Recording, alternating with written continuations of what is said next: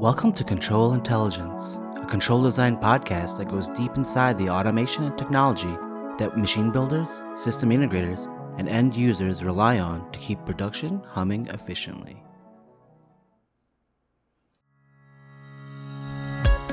Thanks for joining us today for the Control Intelligence podcast.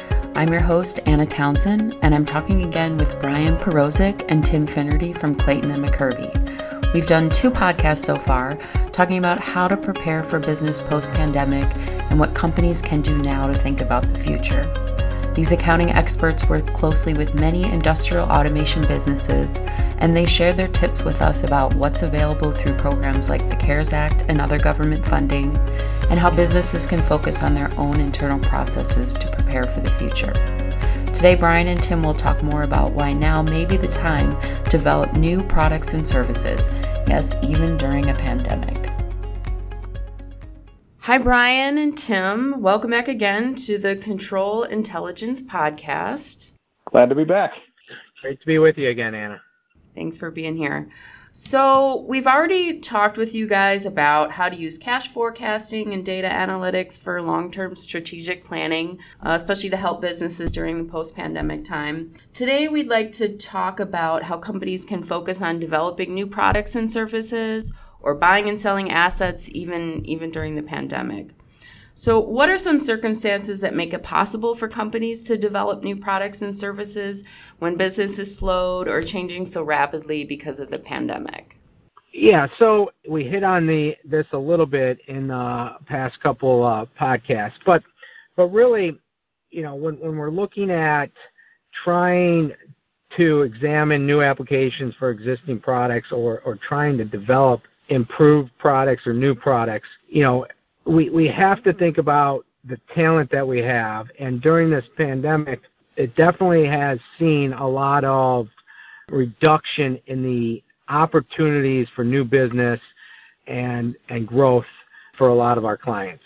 So during this time, you know, you have a lot of smart people that are sitting on the bench, not being able to be billable, and this is the opportunity, you know, for them to work together to try to come up with new ideas, new products that can have long-term lasting effects on the company.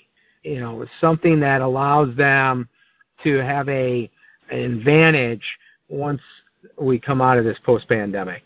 You know, so it's it's really looking at are there product features that that you've been waiting to do or adding on onto the company or onto its product line to help with growth in the future? What are those little things that that you that you can do you know? Is it something that you're making it easier to access you know your your system by putting some sort of automation or additional data on it? I know we had a few clients look at additional cybersecurity type of items onto their control systems. Adding new automation to that area can also increase profitability in the future, creating ways of doing things a lot smarter and more efficiently. Manufacturers in many in- industries have been hampered by supply chain issues during COVID 19. How are automated solutions helping companies deal with these supply chain disruptions? You know, they're they're really tackling a couple different issues in you know in our current supply chain. So I think you, you think about it on one side, you just have the manufacturing end, right? Where something has to be produced or manufactured at some location before it can even get into the supply chain. So the virus can travel 6, 12, 18 feet regardless. You think about most manufacturing environments, you had people who are coming in closer contact than that. So one of the things that people have really looked at here as part of this is the spacing of, of people within a plant right? So do you have do you have enough room for people to be in the facility working together, not necessarily side by side, you know, far enough apart that that they're not potentially, you know, uh, contaminating uh, one another. Uh, so how do you now take an assembly process that used to have people standing every two to three feet and now spread that out to six to eight feet, something like that? And automation is one way you can do that. That could be a, you know, a robot that's moving apart from one spot to the next or, you know, even having some sort of a you know, an autonomous uh, mobile robot that's taking parts from one spot to another. So that's one way that automation is helping improve the supply chain. So the the the plants can continue producing products, and therefore you, you still have material flowing through the pipeline. Uh, the second way, you know, and we, we kind of touched on this a little in the, in the last podcast, but you know, automated delivery and movement of product from from one vendor to the next and then to the final customer. You know, I think Uber Eats and DoorDash and Grubhub, I mean, have been around for a long time, but people never utilized them the same way that they use them today. And, and so it'll be interesting to see how how things like that will impact you know supply chains and businesses going forward. That you know as as more the the autonomous vehicle technology becomes more prevalent and starts getting out on the road more, can you have automated delivery vehicles or like the uh, you know the Amazon drones that we've heard about for a long time that'll you know be delivering packages to people.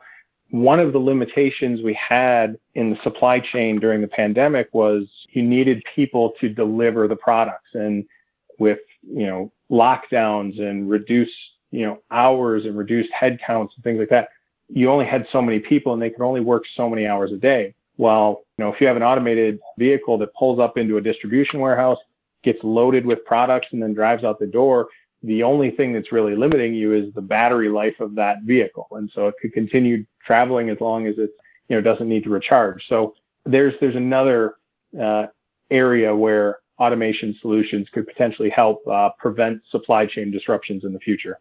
Yeah, one other point there that, that Brian brought up, you know, you talk about the mobile autonomous robots that can help and keep the six feet apart in plants. But the, the interesting thing about thinking about that is you probably can have somebody controlling that from their own home. And so, you know, when you look at how do you have, how many people are you going to have in a plant, how much space do you need, all that other stuff, that's the interesting thing down the road of how do you maximize space constraints, you know, any of those things by using automation. And I think that's where people are going to start thinking about things a little bit differently than they did before.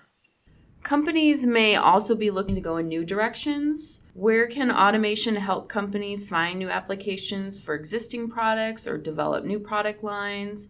And how can data analytics support and accelerate that growth?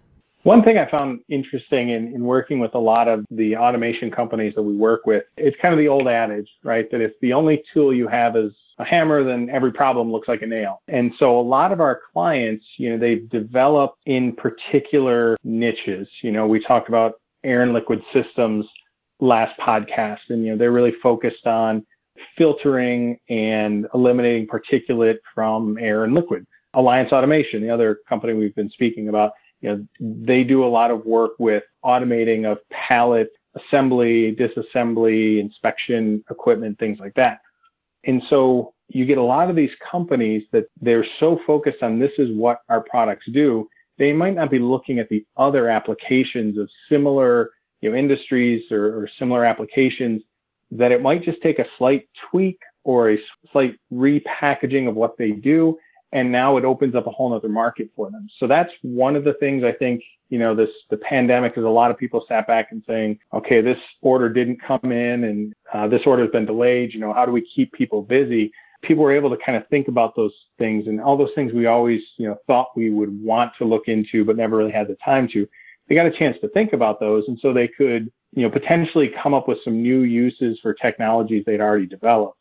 The second thing that they were able to do is really find ways to improve upon their existing technologies. And, you know, more often than not right now, one way that that's being done is by trying to build in the data analytics, whether it's being built in directly into the product, the overall system, whatever the case may be, um, but trying to make the products better, smarter, faster uh, by having that analytics built into it where it's starting to realize that a component is going bad before it goes bad. So that, uh, you know, I saw a presentation one time where the manufacturer was showing that their particular servo motor, you know, had the intelligence built into it that it could start to it could start to identify that a bearing was going bad, could communicate right into the company's ERP system, say, hey, we need to order this part, part gets ordered, it's delivered, and it's on hand for when the bearing actually fails so they could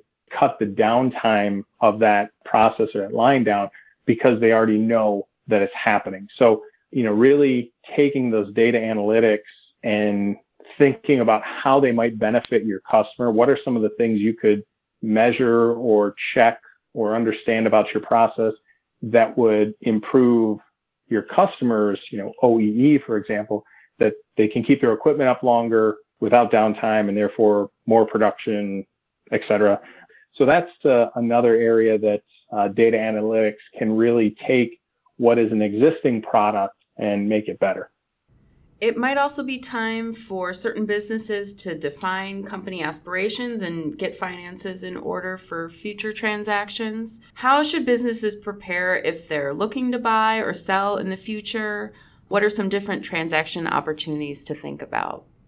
Yeah, so this time, you know, in this pandemic time period, it, it really a lot of times, like, why would I sell my business or why would I buy a business during this time? And that's really a, a great question you know, we were just talking earlier, you know, when you think about some of the businesses that are out there, one of the big stats is that there's 10,000 baby boomers retiring every day for the next, I think it's almost like the next five years or something like that.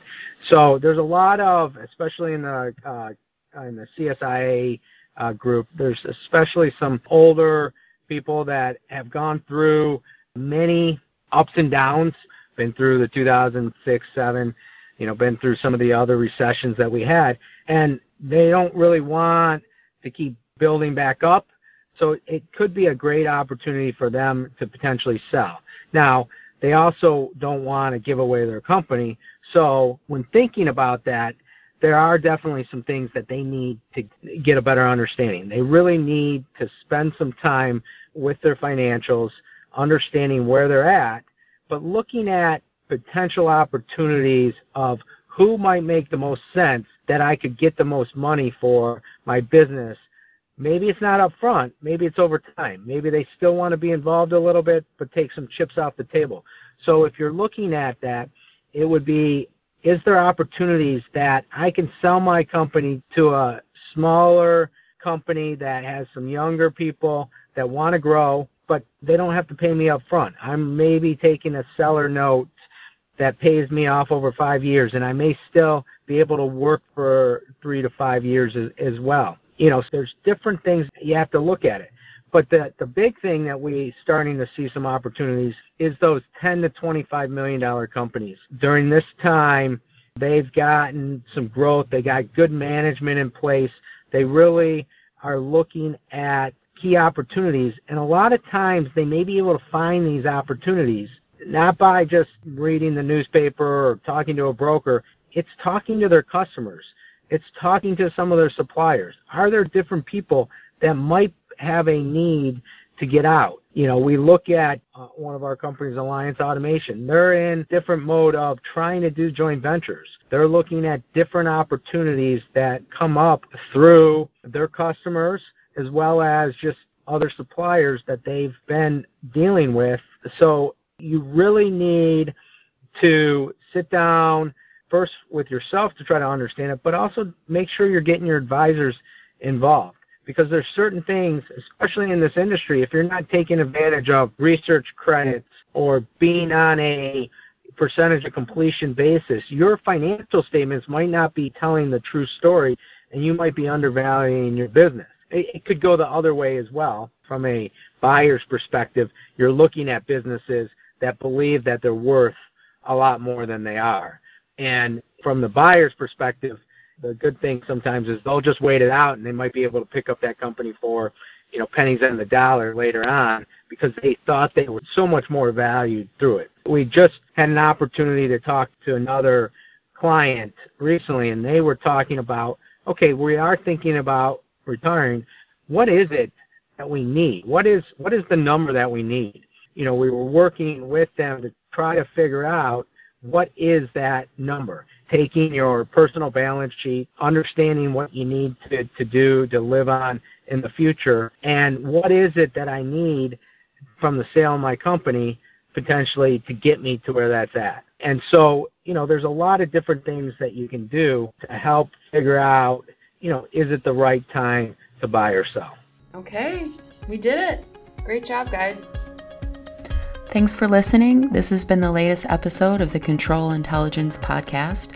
I'm your host, Anna Townsend, and I've been talking with Brian Perozik and Tim Finnerty from Clayton and McKervey about what businesses can do now and how to best prepare to hit the ground running once the pandemic is over. If you're just catching this discussion, don't miss part one and two of the series with Clayton McKervey, and thanks again for joining us.